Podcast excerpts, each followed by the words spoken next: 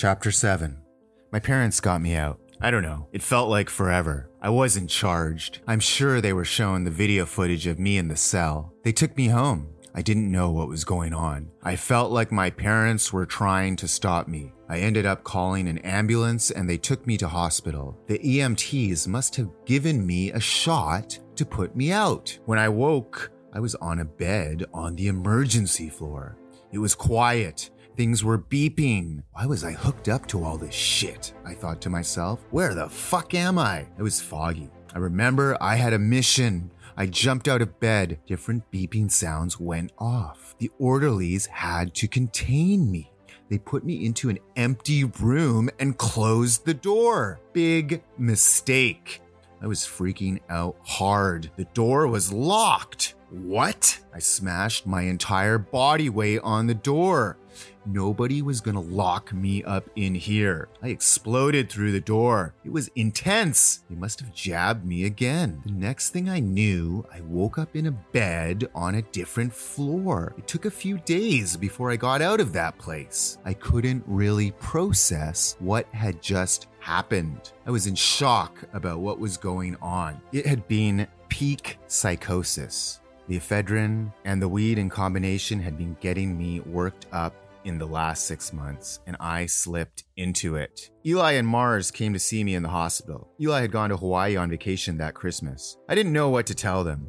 I don't think they knew how to react. What do you say to someone who has just done all those things? Are you okay, man? What the fuck happened? Was someone chasing you? Did you hear voices in your head? I felt like I had betrayed Eli somehow. I had fallen from his graces. This would live with me for years. To me, Eli was the brother I never had. He saw something in me. He pushed me to succeed. He was an inspiration.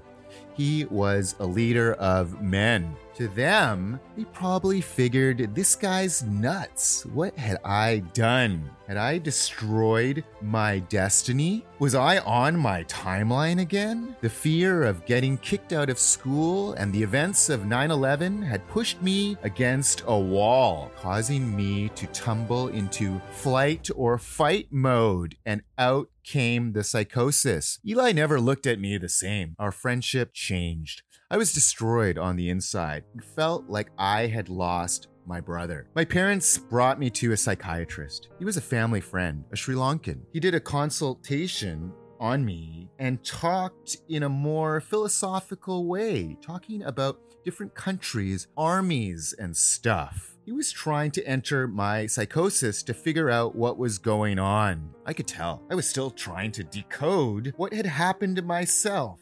How the hell could he? I was concealing my thoughts in my answers to his questions. Psychiatrists prescribed drugs. They didn't understand how miracles work. He knew I would not let him in. After the consultation, he sent me to Surrey Memorial where I got a CAT scan. Could it be the brain eating malaria that had come to haunt me? I wondered to myself. The scan came back with nothing. I remember sitting on a bench and then they gave me a jab on the leg. I don't know what it was for. I was cooperating.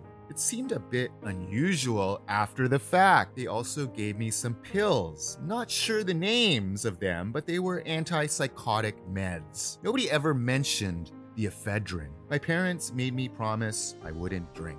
I agreed. I had written a paper on political theory and was unsure if I had passed. Phew, I did. It felt over my head.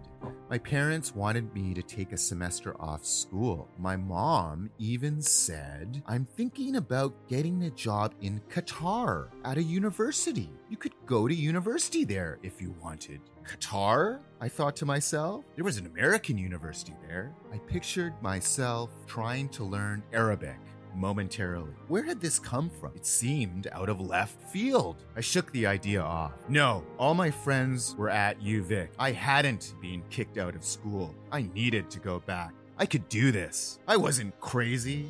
Okay, wait. What I did might have been crazy, but I'm not crazy, I thought to myself. I was trying to save the world here. Nobody knew at this point what my intentions had been or what I had been thinking regarding the 9 11 incident. I insisted to my parents I continue at UVic. I already had arrangements for accommodation.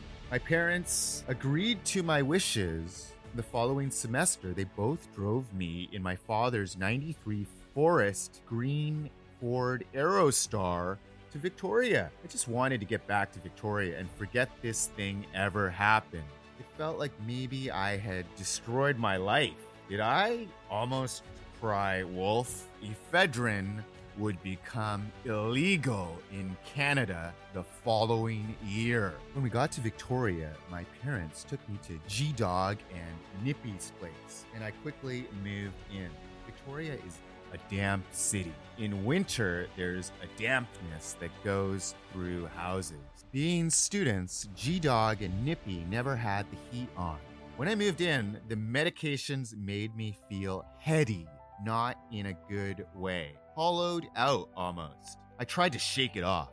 That evening would be my first night here. I should try to enjoy myself. There was going to be a party or people over tonight. Kinda like a housewarming, I guess you could say. I was offered a beer later that evening and accepted.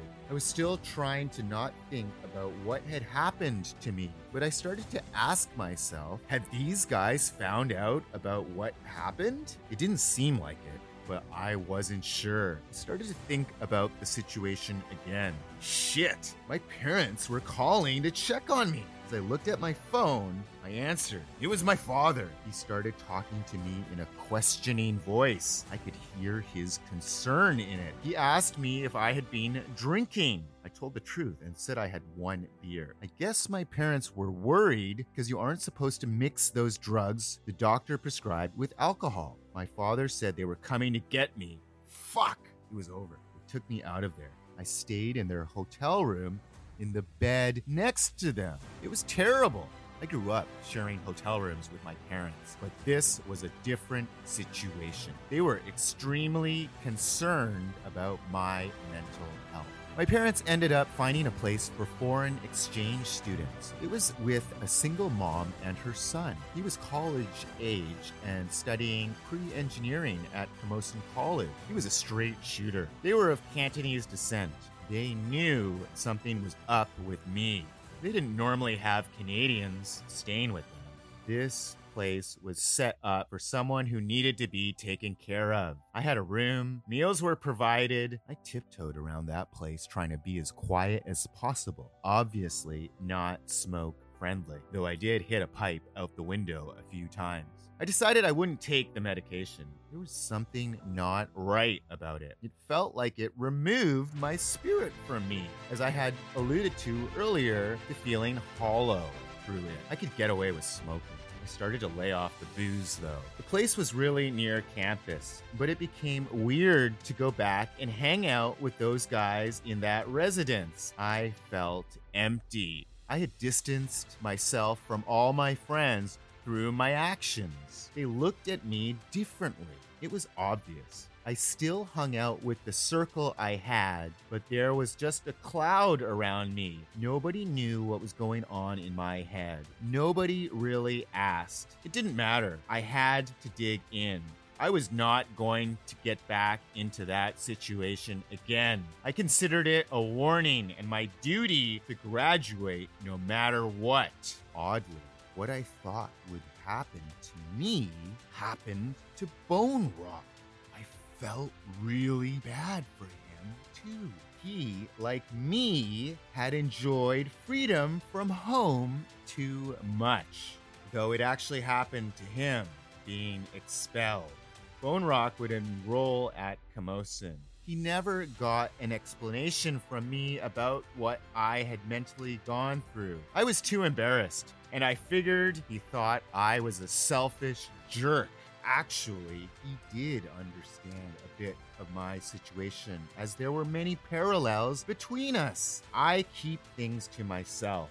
It's a curse of being an only child. I think a lot of friendships faded in my life because I never expressed myself to those people.